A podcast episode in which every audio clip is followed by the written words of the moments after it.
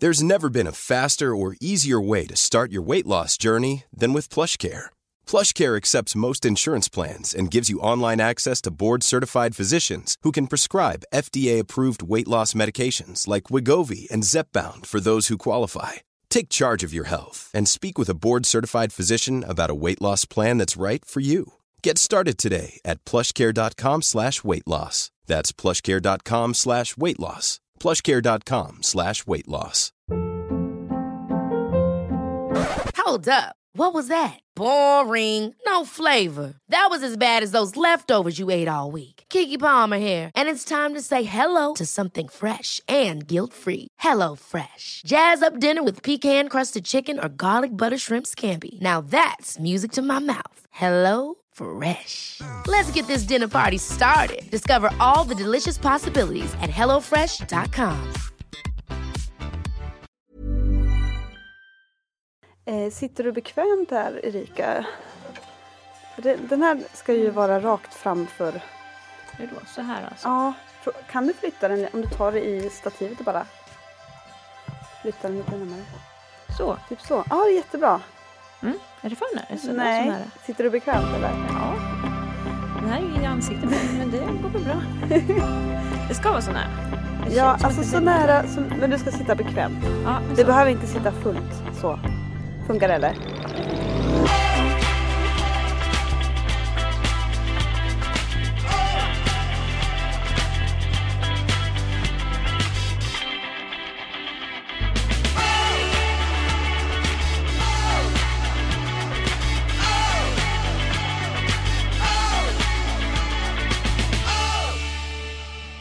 Välkommen Erika Rockborn.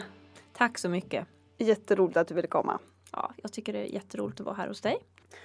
Du är här idag både för att prata om eh, hur det är att vara allmänläkare och allmänläkaryrket.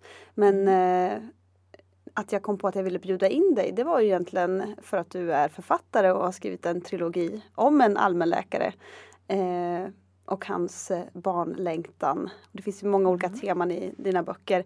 Men det tyckte jag var så himla spännande att du har skrivit tre romaner och eh, jag frågade dig om du ville komma och prata om det i podden. Mm. Och det tycker jag är förstås är jätteroligt att få Mm. prata om mitt så kallade författarskap. Man får ju faktiskt kalla sig författare när man har skrivit två böcker och nu har jag faktiskt skrivit tre så att då är jag väl författare då. Ja, säga. absolut. Verkligen. Mm. Mm. Om det råder inga tvivel.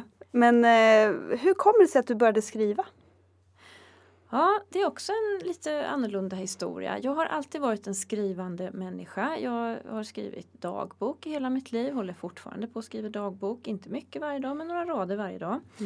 Eh, dokum- det är ett sätt att dokumentera min vardag så att säga. Och jag, förr skrev jag lite andra saker också. Jag har skrivit en barnbok, jag har lite sagor sådär och lite noveller. Men eh, eh, Eh, just det här att skriva en roman har väl aldrig varit någonting jag har tänkt mig att göra. Sen är det så att mitt liv har varit ganska eh, späckat med fyra barn och eh, en man som disputerade där på 90-talet, mm, sekelskiftet 2000 där så var det, det var fullt upp hemma så att börja skriva böcker var väl ingenting jag hade ens tänkt på. Eh, Egentligen har jag nog alltid tänkt att eh, när jag får tid ska jag börja måla. Så det var egentligen det. Egentligen har jag varit, för det är också en stort intresse att teckna och rita och måla. Eh, Så, så det har jag väl alltid tänkt att det ska jag göra mer sen när jag får tid och så vidare. Då. Nu är det ju en tid då där barnen är stora. Min yngsta Sladdis är 15 och min äldsta är 31. Eh, De tre största är ju utflugna sedan länge då. Mm. Livet är lugnare. Fast jag, man kan väl säga att det, det, egentligen det som fick mig att starta det var en stroke som jag råkade ut för 2012. Mm. Mm. Plötsligt en kväll, sent en kväll i februari 2012. Åh, vad Mm. dramatiskt. Ja. Eh, Det var dramatiskt när det hände för att Mm. det blev en sån här riktig käftsmäll kan man väl säga att Mm. eh, livet är ändligt. Eh, det är inte alls säkert att man har den där sen när man är pensionär, sen när man har mer tid, sen när barnen är större. Min yngsta var ju bara sex år då så att Mm. jag var 49 knappt så att jag kände att det var, ja det var en smäll. Dels så var det väl ett, ett, eh, en tanke då att nej, jag måste ju börja göra de här sakerna som jag har tänkt att jag ska göra sen för att det kanske inte finns något sen. Eh, I kombination med att jag mm, fick eh, vad ska jag säga, rätt mycket övningar. Jag behövde öva, träna mycket min hand då efter stroken för att jag var lite svag i högersidan och jag började framförallt minnet. Det motoriska var inte så farligt utan det värsta var väl egentligen minnet och, det här andra mm, tröttheten och minnet i början då. Så då hade jag precis innan stroken skaffat mig en iPhone. En smartphone och eh, då skrev jag ner. Eh, jag hade mycket anteckningar på den. Och då hade man med sig den i fickan jämt och kunde skriva ner saker. Jag kunde påminnelser och olika saker jag skulle göra för att slippa ha allting i huvudet då när, det, när jag blev var så hjärntrött. Och eh, en dag när jag skrev där och skrev och skrev så plötsligt så kom då min huvudperson Martin Lindahl och eh, eh, började pocka lite på där att jag skulle skriva ner hans historia. Och jag vet egentligen inte hur det kom sig men jag började skriva ner en ja, början till en roman. I min mobil. Och det har jag fortsatt med. Mm. Jag skriver alla mina böcker i mobilen. Mm. Med tummarna. Ja, Mm. det är så häftigt. Du har ju berättat det. Jag vet ju det redan att du gör det. Men jag har så ändå svårt att... Jag själv tycker det är så svårt att skriva på mobilen. Jag skriver, det blir bara fel hela tiden. Eh, och sen har jag nog lärt min mobil nu fel. Så att det blir ännu mera fel. Men, men sen tycker jag att det, det är så svårt att få en överblick. För det är ändå en ganska liten skärm jämfört med att sitta vid en dator och skriva. Och det är svårt att redigera och, och klippa och klistra. Men, eh, men du lyckas med det. Ja, alltså jag har ju en speciell teknik när jag skriver mina böcker. Ja. Jag eh, skriver ju då, för det första så skriver jag att jag skriver på telefonen fortsättningsvis. Jag har faktiskt försökt skriva direkt på datorn men det funkar inte för att min grej är att skriva på mobilen. Okej. Eh, Jag skriver ju bara på så kallade gratisstunder. Jag skriver eh, när vi till exempel åker bil till landet. Det är alltid min man som kör. Vi har 45 minuter dit. Det blir 45 minuter effektiv skrivtid. 45 minuter hem. Jag kan Det blir inte skriva- illamående då med andra ord? Nej, aldrig. Jag har Nej. inga anlag för åksjuka. Nej, Nej. bra. Så Mm. det funkar bra och det är och med E4 då mestadels så att det är raka vägar. Kanske inte skulle gå på krokiga, jag vet inte. Men i alla fall så är det. Och Mm. eh, även andra gratisstunder man har medan man väntar på olika saker. Va? Eh, jag har till och med skrivit i ICA Maxis eh, kassakö när den är lång. Mm. Eh, så, så händer det att jag tar upp mobilen och skriver lite. Jag har alltid en färdig historia i huvudet. Eh, ja, det har jag liksom hela tiden då som pockar på att få bli nerskriven. Så jag skriver så fort jag hinner helt enkelt. Och, eh, men mest blir det då. Sen kan jag sätta mig ner hemma också i fåtöljen och skriva lite grann, grann när det faller på. Jag kan vakna tidigt på morgonen eh, och eh, komma på någonting som eh, ja, jag tänkt på kanske på kvällen innan och så, så är det klart på morgonen så skriver jag ner det. Jag kan också eh, ligga på kvällen, inte kunna somna och så går jag uppåt och skriver ner på telefonen. Och då är det också väldigt praktiskt för telefonen ligger på nattduksbordet och jag kan skriva ner min historia då. Så att så funkar det. Det låter som att det kommer väldigt lätt för dig. Ja, jo men den finns ju där På historien. och av liksom. Ja, ja absolut. Jag har skrivit i karusellköer också. Det är väldigt bra när man står med familjen och väntar. Till exempel på Disneyland var vi för ett par år sedan och då skrev jag jättemycket för det var alltid mellan 45 minuter och 60 minuters karusellkö. Och då så, eller till åkattraktionerna alltså. Ja. Och då är det jättebra för då står man bara där och man går i snigeltakt framåt och kan skriva massor. Och ingen stör en. Så det är Mm. Mer att familjen pustar lite omkring ändå men annars är det jättebra tillfälle. Nej, jag använder alltså gratis tid till att skriva. Annars Okej. hade det aldrig blivit några böcker för mig. Nej. Så är det. Men har du alltså historien klar redan när du skriver? Ja, i. Stora, grad, eh, stora drag så har jag hela handlingen klar. Okej. Eh, sen små detaljerna kommer ju under tiden till mig när jag skriver. Men i stort sett så har jag handlingen klar och jag har bestämt vad som i stora drag ska hända. En slags synopsis som jag säger. Den har jag i Mm. huvudet men jag skriver aldrig någonsin ner den. Nej, okej. Nej. Mm. Men när Martin kom till dig då, huvudkaraktären, eh, Martin Lindahl. Ja. Ja, du kommer inte riktigt ihåg hur han dök upp där. Var det så att du tänkte så här, åh jag skulle vilja skriva en roman eller? Mm. Jag tänkte nog skriva en novell först om Martin. Okej. Det var nog på novellstadiet, alltså en kortare så, historia. Mm. Eh, men det bredde ut sig på sidorna så, så Ja. blev det. Eh, jag ville skriva om en distriktsläkare eftersom jag själv jobbar som distriktsläkare. Och Mm. eh, mig vetligt finns det inga böcker om en distriktsläkares liv, vardagsliv, kärleksliv, jobbliv och så vidare. mm, ja, den typen som jag skriver. Det är mera mord när det är läkare som... Ja, det är I alla fall när läkare skriver böcker är det ju mera kanske deckare Mm, man spontant kommer att tänka på. Många deckarförfattare i våran kår. Ja, det finns det. Det finns ju flera stycken där. Ja. Absolut. Och, eh, eller också de som inte är läkare och skriver om läkare så blir det alltid sån här typ Vita serien med kärlek på lasarett och Den snygga kirurgen och så vidare. Va? Ja. Det, det är ju liksom, det, det, min, mina böcker är ju långt ifrån det då. Mm. Mm. Men varför vill du skriva om en distriktsläkare just? Du själv är ju det men eh, ja, hur kom det? Jag tror det är så pass enkel förklaring som att man gräver ju enklast och bäst där man står. Mm. Det är det jobbet jag kan och jag Mm. kan beskriva det levande och autentiskt. Mm. Mm. Och att du valde att det skulle vara en man och inte en kvinna? Eh, Det är ett medvetet val därför att eh, om jag hade skrivit om en kvinna hade det nog kommit, dels kommit för nära mig själv och dels hade alla tänkt att det var en självbiografi då, att alla skulle Mm. tro att det var jag, mig det handlade om. Och det är det ju inte. Mm. Men hur mycket har du hämtat ifrån ditt eget eh, läkarliv och dina egna liksom, upplevelser av att vara läkare? Du skriver ju mycket om liksom, just det här eh, arbetsbörda och hur familjen kan eh, bli lidande. Man lägger mycket tid på jobbet. Och, Mm. eh, Har du liksom själv fått eh, plocka ifrån dina egna erfarenheter eller har du kollat bland dina kollegor?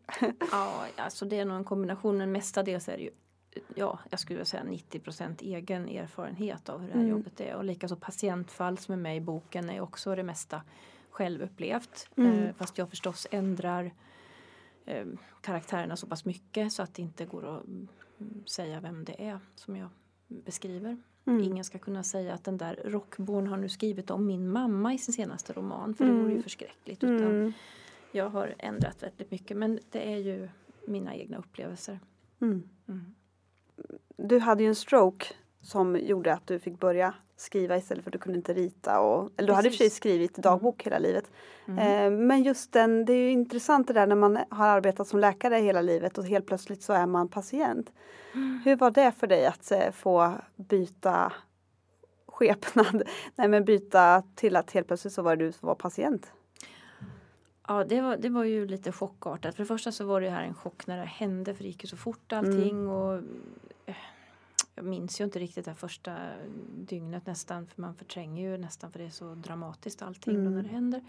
Men eh, eh, jag blev väldigt väl mottagen på sjukhuset och så och samtidigt så, så känner jag ju så att för varje gång man är, ligger inlagd på sjukhus, jag har ju legat inlagd förut med mina graviditeter och så, så känner jag att man lär sig ju oerhört mycket. Det är ju en Mm. mycket, mycket bra erfarenhet. Dyrköpt men bra erfarenhet som doktor. Mm. Eh, man lär sig ju mycket av det helt enkelt. Man, och, som man sen bär med sig i sin egen läkargärning. Men det är svårt att vara patient också. Det är väldigt svårt för att man hamnar i en annan roll. Mm.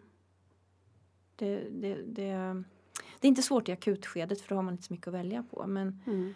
jag kan ju exempel säga att jag är jätteslarvig med mina efterkontroller nu för att jag vet ju inte vilken distriktsläkare jag ska gå till. Eh, lite svårt då. Nej. Jag känner ju alla Ja, runt det. omkring. Ja, så precis. Ja, Ja. Så att det, sådana saker är väl svårt att... Ja. Vad tyckte du, att du lärde dig? Vad, Mm. vad var det du lärde dig i den erfarenheten? Eh, ja, jag lärde mig... Jag blev ju... En del eh, doktorer mm, tyckte jag behandlade mig lite konstigt. Och jag vet inte om det beror på att jag var kollega då, så de blev lite så ställda och tyckte det var konstigt och knepigt med mig då. Så att, eh, då lärde jag mig, fick lite exempel på hur man inte ska vara som doktor som man kan använda som lite avskräckande exempel när man Mm. undervisar och så Mm. faktiskt. Mm. Mm. Nej, Sen hade jag ju många, träffade ju många som var jätte, jättebra också förstås. Ja. Mm. Hade du skrivit klart första boken helt innan du liksom testade att skicka iväg den till förlag eller skickade du liksom en idé och lite smakprov eller? Nej, jag hade en helt färdig bok när Ja. jag skickade den första gången. Det hade jag. Okej. Ja. Eh, och det är en spännande process att skicka in och man får ju vara beredd på att man får eh, ofta de här stora förlagen, eh, Bonnier och eh, Rabén och Sjögren och de här, de, de, eh, det är väldigt svårt att komma in i de stora förlagen utan det brukar Mm. vara lättare med de mindre Mm. förlag, bokförlagen då. Eh, jag hade ju tur så att jag så småningom kom i kontakt med Hoj förlag där jag har, som jag samarbetar med nu. Eh, och eh, ja, sen eh, från, från mobilen ja.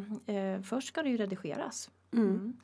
Eh, och det gör jag inte i mobilen för det skulle inte funka. Utan Mm. jag för över allting då. Förr höll jag på att kopiera och skicka till min mail och på och styrde och grejade. Sen, sen kom jag ju Mm. på då att jag kunde ju använda det här berömda iCloud och Mm. föra över det från anteckningar direkt. Det är jättesmidigt. Mm. Så att jag har ju lärt mycket under resans gång. Så jag för Mm. in det då i ett Word-dokument. Och därifrån redigerar jag ju sen då. Lite grann. Och då eh, Ibland har det blivit lite skojiga ord när jag skrivit på mobilen mitt i nätterna. Så då förstår jag inte riktigt själv vad jag menar. Mm. Men det brukar lösa sig. Mm. Mm. Men då skriver är- jag rent kan man säga på datorn då.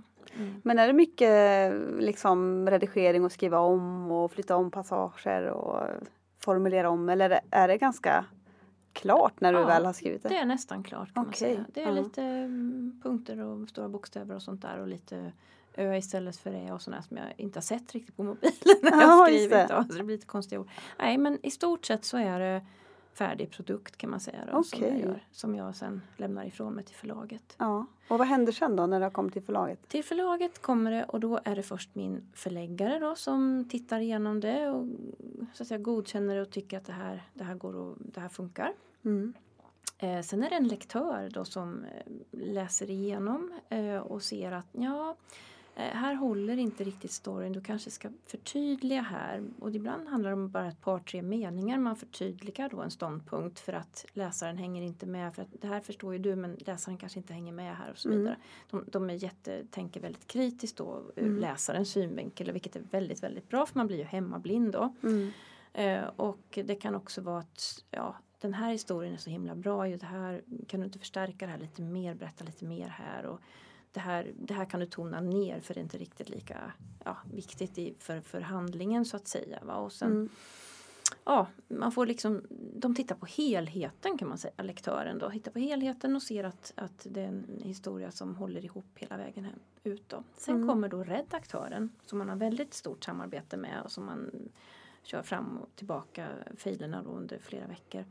Eh, som då tittar mer på detaljer, meningsuppbyggnad, om en mening är lite mm, man kanske behöver vända på meningen för att det ska bli bättre förståelse eller man kanske ska ja, göra komman istället för punkter, göra kortare, flera kortare meningar av en lång och så vidare. Det, det är på detaljplan mer då. Mm. Mm. Kan man säga. Och när det där, då har det gått tre, mellan, genom tre olika personer kan man säga. Mm. Och sen den fjärde personen är då korrekturläsaren. Och då tänker man att efter allt det här tänker jag varje gång, alla Mm. tre gångerna nu då som det har blivit, alltså nu, nu finns det väl ingenting att anmärka på. Men hon hittar alltid, jag har en jättebra korrekturläsare då, Mm. som eh, hon hittar alltid något. Mm. Ja, så det är något litet komma man har glömt eller någon liten felsyftning och sånt där kanske. Mm. Så det är en spännande process. Hur lång tid tar det här? Eh, det tar flera månader faktiskt. Ja. Mm. Mellan, ungefär mellan, mina böcker jag har alltid skrivit dem i, i samma rytm så att säga. Då, va? Och, eh, jag har gett ut tre böcker på tre år nu. Mm. Och jag, har liksom följt, jag följer dels Martin under ett år och jag skriver också boken under ungefär ett år kan man säga. Så det är lite, Okej, ja, är det lite samma speciellt. årstider som du befinner dig på riktigt Ja, då? lite grann så. Och då kan Ja, jag beskriva också hur det är. Så. Sen, och sen då är boken då klar vid jultid. Då håller jag på med nästa då förstås. Ja. Men då när jag håller på och redigerar så tar det ungefär från januari till maj kan man säga.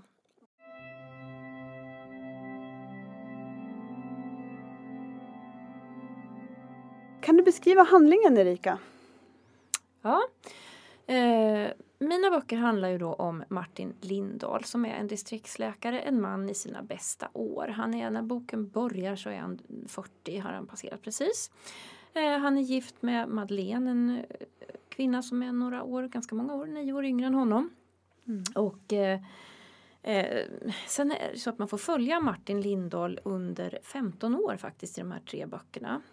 Varje bok handlar om ett år i hans liv och det är ett år som är då väldigt turbulent där det händer mycket saker. Eh, och mellan då, från det att första boken börjar till nästa bok börjar så har det gått sju år. Och likadant till den sista boken som kommer nu i höst så har det gått ytterligare sju år.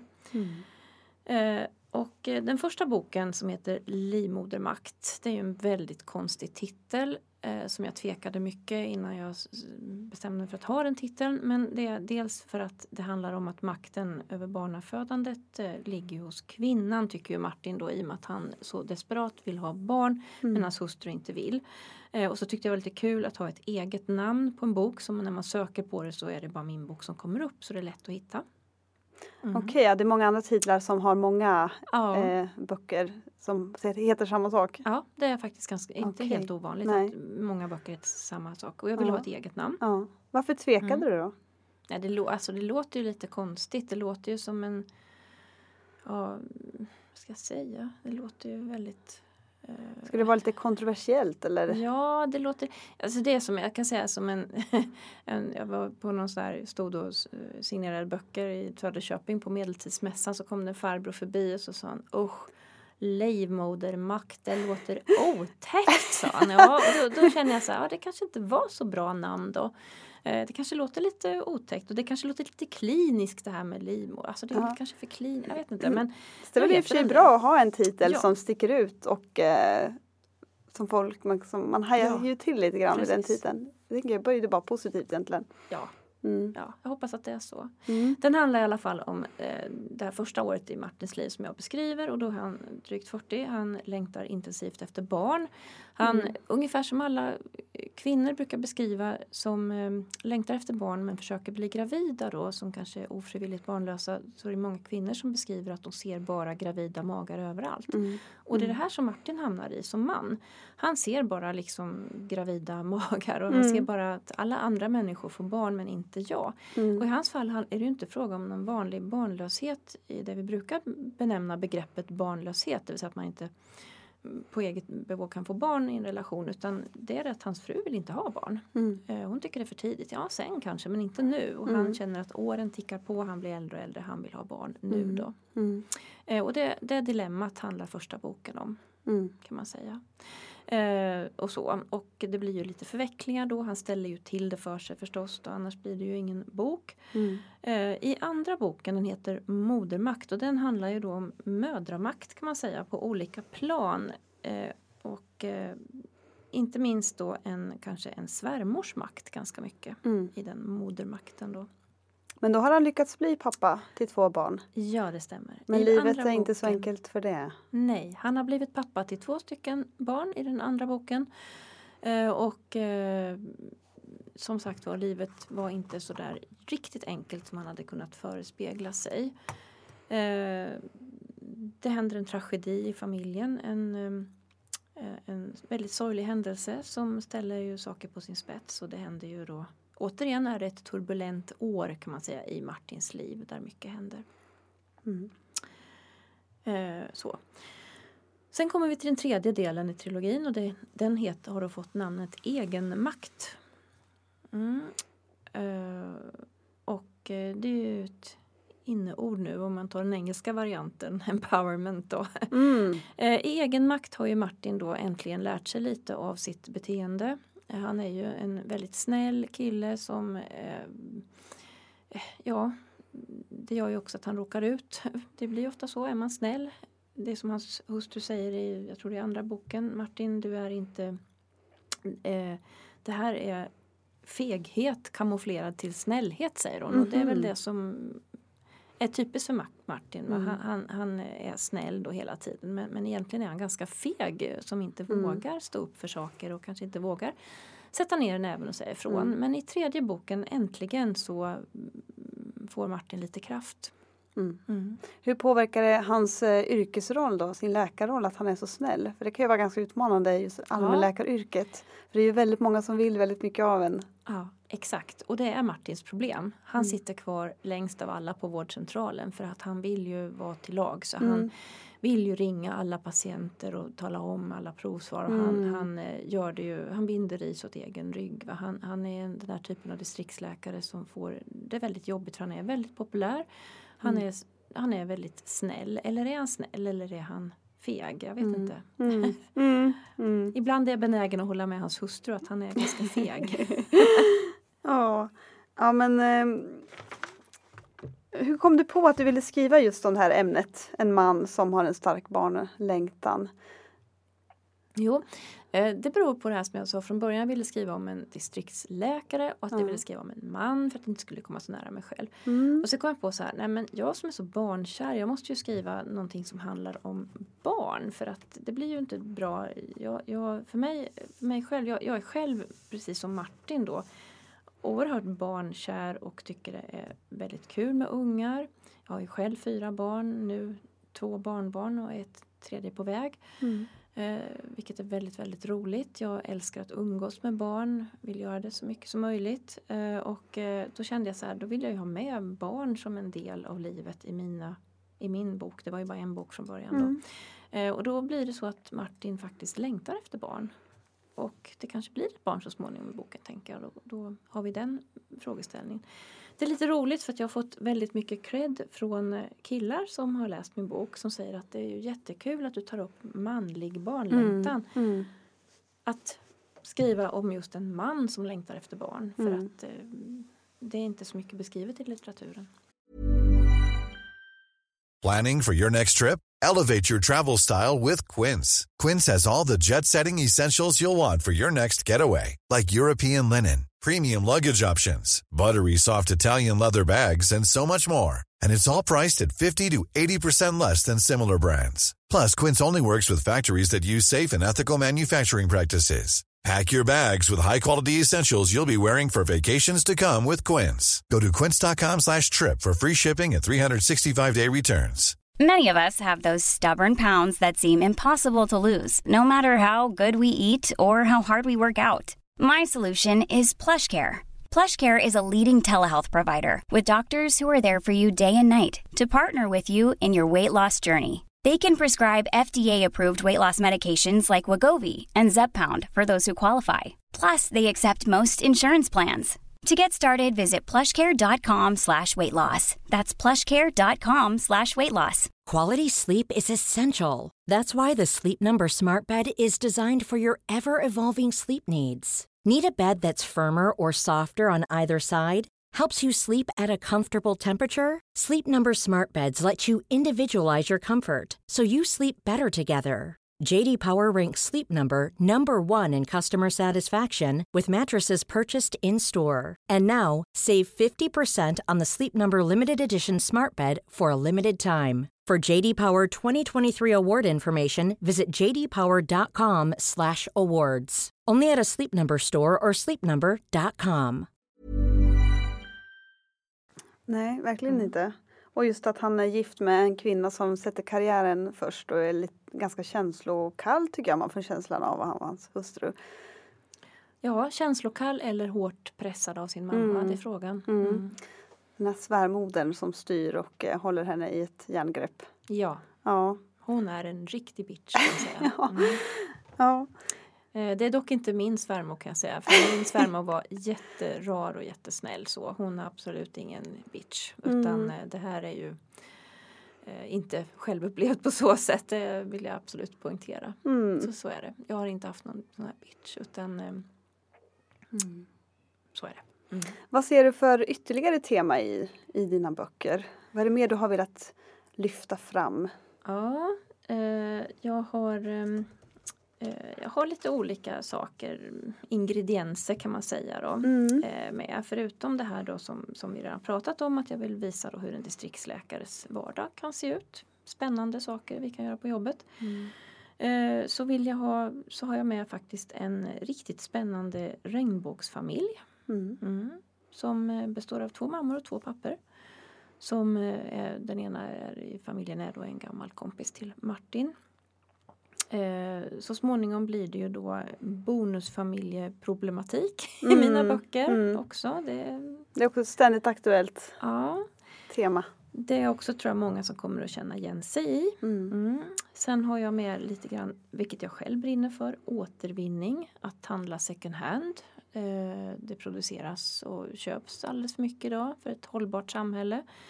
Eh, så att jag själv mm, tycker det är väldigt kul med återvinning och eh, då är det så att en av mina huvudkaraktärer då har ju samma tänk som jag då, mycket med återvinning då. Mm. Eh, Så det har jag med som ett inslag. I den sista boken så kommer även ett kommer det även in, eh, handla lite grann om våld mot kvinnor, våld i nära relationer. Okej. Mm. Mm.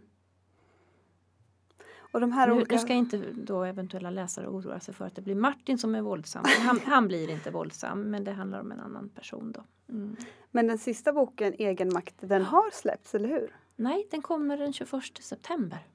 Wow, Ja, okej. då släpps den. Då är det Då release för den. egen makt.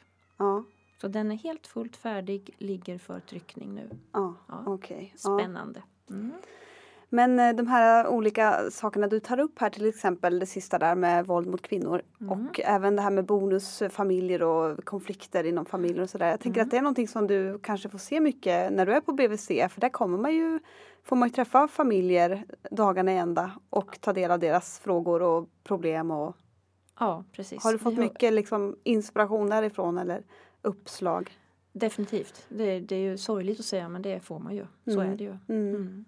Mycket just det här med bonusfamiljer och så, så är det ju mycket eh, sådan problematik som kommer fram. Vi har ju också orosanmälningar så, såna här som tillhör det lite svårare inom Mm. BVC-yrket att man får ibland orosanmäla för att man känner att det inte riktigt fungerar och så vidare. Det, Mm. det är sånt som jag också har med i min sista bok. Mm. Den problematiken, hur, hur jobbigt det är som läkare kan man väl säga när man hamnar inför det.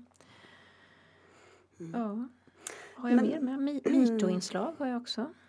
Mito-inslag. Det Mm, kommer både i mm. första och sista boken. finns det rätt mycket. Det Mm. har ju- varit aktuellt nu. Mm. Det här med att ehm, du säger att eh, distriktsläkaryrket, att det inte är sidor som man kanske inte tänker på i första hand. Vad är det du Mm. tänker på då? Vad är vårt yrke missförstått tycker du? Att man inte riktigt vet vad vi gör? Jag tror att väldigt många människor ser oss bara som att vi är mottagningsläkare och står och, och skriver ut penicillin för halsfluss och kanske kollar lite diabetes och blodtryck och sen Ja, sen vad gör de mer då? Ja, det, det tror jag inte folk är medvetna om att vi till exempel har en jourlinje där vi åker på vårdintyg när människor är farliga för sitt eh, eget liv eller andras och är Mm. vårdintygsmässiga då. Eh, eller att eh, vi faktiskt räddar liv ibland. Det är faktiskt så. Det tycker jag att vi får säga att vi gör. Ja. Det händer ju. Eh, I sådana situationer till exempel kanske det händer. Och det händer ju, Martin räddar ju något liv där i någon bok faktiskt. Och Mm. eh, ibland går det inte så bra. Vi åker ju även på eh, sorgliga saker som eh, dödsfall i hemmet, självmord, Mm. när folk hittas hängda eller ja, på olika sätt eh, avlidna då i hemmet så får ju vi åka på det. Eh, och jag tror inte att allmänheten är så vet om riktigt alla de här bitarna som ingår i distriktsläkarjobbet. Så att jag Mm. tyckte det var lite, mm, ja, lite roligt att få skriva om Mm. alla delarna av det här yrket. Mm.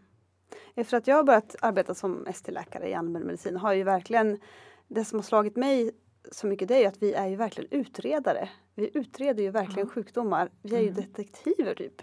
Så Ja. jag har fått sån respekt för vårt yrke. Ja, och det är väl också, tycker jag, väldigt det är precis som du säger, man är detektiv va? och man tar en pusselbit i taget och så vidare och så Mm. får man och så världens aha-känsla, åh det är nog det här liksom. Mm. Så visst är det spännande på så sätt. Va? Det Mm. är det ju. Det Mm. låter ju hemskt att säga att det är spännande men folk får en sjukdom, för, för så är det ju förstås inte. Utan, men det är rätt så, ofta, de flesta saker går ju faktiskt att bota och då är det faktiskt Mm. riktigt roligt att få komma rätt sak på spåren. Att man får vara med från början. Va? Att man har ett, eh, en relation till patienterna. Mm. Man är inte en tillfällig doktor som gör en tillfällig undersökning utan man har en återkommande relation. Mm. Ja, där vi jobbar är det ju verkligen på det sättet på vår vårdcentral. Mm. Sen är det ju tyvärr många vårdcentraler som inte fungerar som det är tänkt. Mm. Men när man får möjligheten att arbeta som allmänläkare med rätt förutsättningar så är det ju helt fantastiskt yrke verkligen. Ja, det är det. Hade du valt samma idag om du hade fått välja igen? Ja, definitivt. Kanske då barnläkare som ett alternativ eller? Jag tror inte det faktiskt. Nej? Nej, det är svårt att säga men jag hade nog saknat eh, de vuxna patienterna Mm. och den biten. Och den här mångsidigheten som det är. Va? Det, det är så, det är och för sig mångsidigt som barnläkare också för du har ju a- hela sjukdomspanoramat Mm, där också mm. förstås. Men eh, alltså li- liksom vi får ju eh, sy ihop sårskador, vi får göra den lilla minor kirurgin och Mm. det är ju liksom lite hands-on, är lite öron, titta, spola, fixa. Alltså det är mycket, det är väldigt omväxlande så. Mm. Och jag hade nog saknat det tror jag. Jag kände det de här åren jag jobbade på akuten då som eh, eh, som Alma-doktor som vi kallar det Mm. då, eh, och ta hand om multisjuka ariatiska, att jag tyckte det blev lite ensidigt då. Då saknade jag ju barnen förstås. Mm. Mm. Har du fler böcker inom dig som ska komma Ja, ut? det har jag. Mm. Kan du berätta någonting om Ja, vad du har det är, framför lite, dig? det är lite hemligt just nu så att jag, har, jag håller på att skriva på en, en fjärde bok. Okej. Eh, men det är inte om Martin. Martin är helt avslutad. Ja. Eh, Martin avslutas i och med den här trilogin då. Mm. Utan min fjärde bok eh, kommer att handla om någonting helt annat. Men det är fortfarande en roman eller är det Ja, det? Är det? Mm. Kan du säga någonting om vilken genre? ja det, jag, lämnar den här, jag lämnar det här lite feelgood relationsromansspåret. va? För den här bok, böckerna som jag skrivit går ju under eh, närmast beteckningen relationsromaner och Mm. eh, med lite feelgood karaktärer som det är eh, lite må bra-känsla ändå mm, till slut i mina böcker. Då. Eller jag vill förmedla det. Mm. God, positiv känsla och mycket mänsklighet så i mina Mm. böcker. Eh, min nästa bok kommer att bli mer åt spänningshållet. Mm. Spännande. Om det nu blir någon bok, det vet man aldrig. Men, det tror jag säkert att det ja. blir. Men om du bara fick skriva, om man tänker bort den här fjärde boken då som redan är på Ja. gång. Om du Ja. sen bara fick skriva en enda bok till i livet. Oj, vilken svår fråga. Vad skulle den, vad skulle det vara för bok? Oh, om jag bara fick skriva en bok till. Mm. Hemska tanke. Mm. Det skulle nog vara en självbiografi tror jag. Det skulle vara en bok om mitt eget liv. Mm. Ja, det tror jag.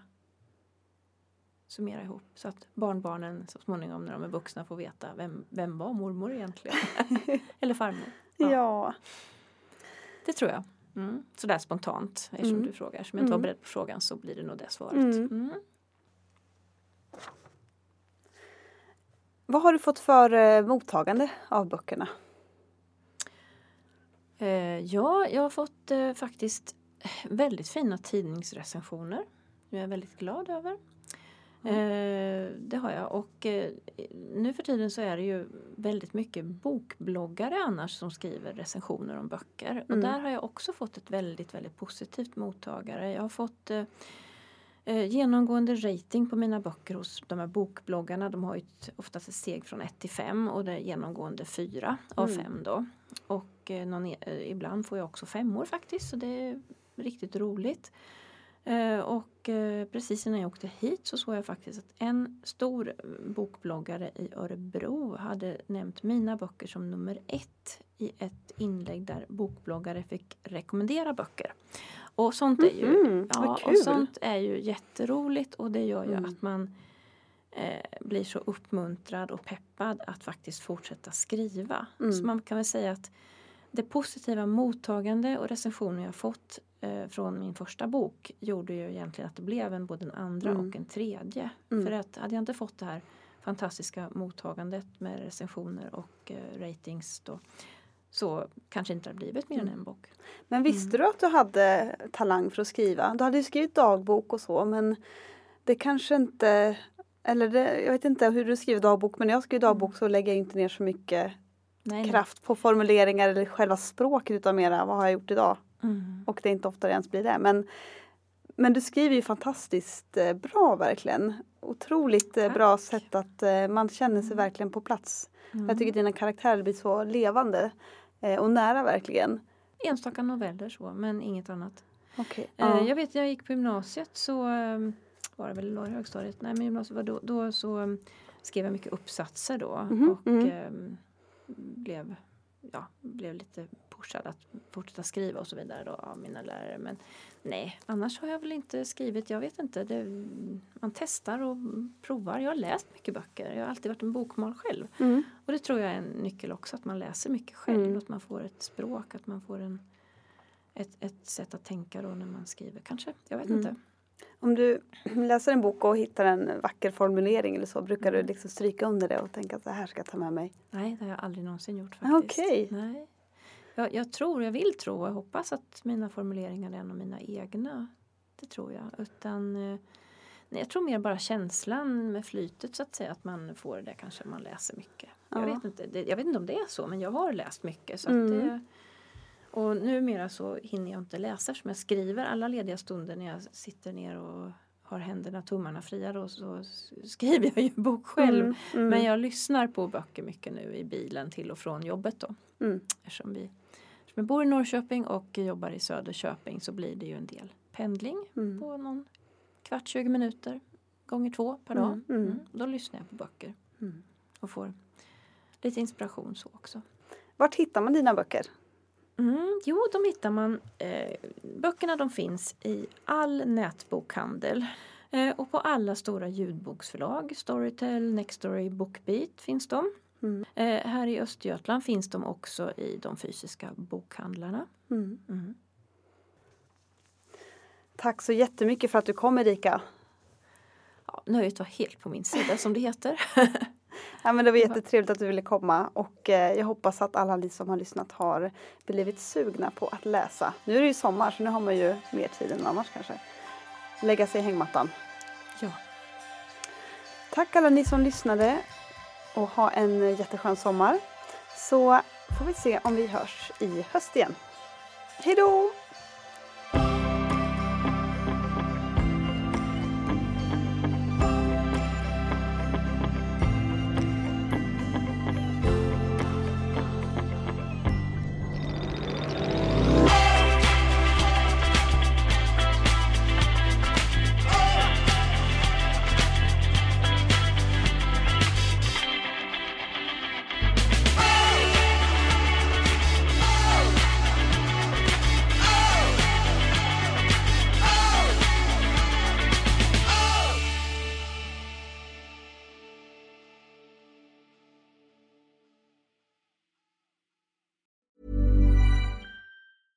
Ever catch yourself eating the same flavorless dinner three days in a row? Dreaming of something better? Well, HelloFresh is your guilt-free dream come true, baby. It's me, Kiki Palmer. Let's wake up those taste buds with hot, juicy pecan-crusted chicken or garlic butter shrimp scampi. Mm. Hello Fresh. Stop dreaming of all the delicious possibilities and dig in at HelloFresh.com. Let's get this dinner party started. Hey, it's Paige DeSorbo from Giggly Squad. High quality fashion without the price tag. Say hello to Quince. I'm snagging high-end essentials like cozy cashmere sweaters, sleek leather jackets, fine jewelry, and so much more. With Quince being 50 to 80% less than similar brands. And they partner with factories that prioritize safe, ethical, and responsible manufacturing. I love that. Luxury quality within reach. Go to quince.com slash style to get free shipping and 365 day returns on your next order. Quince.com slash style.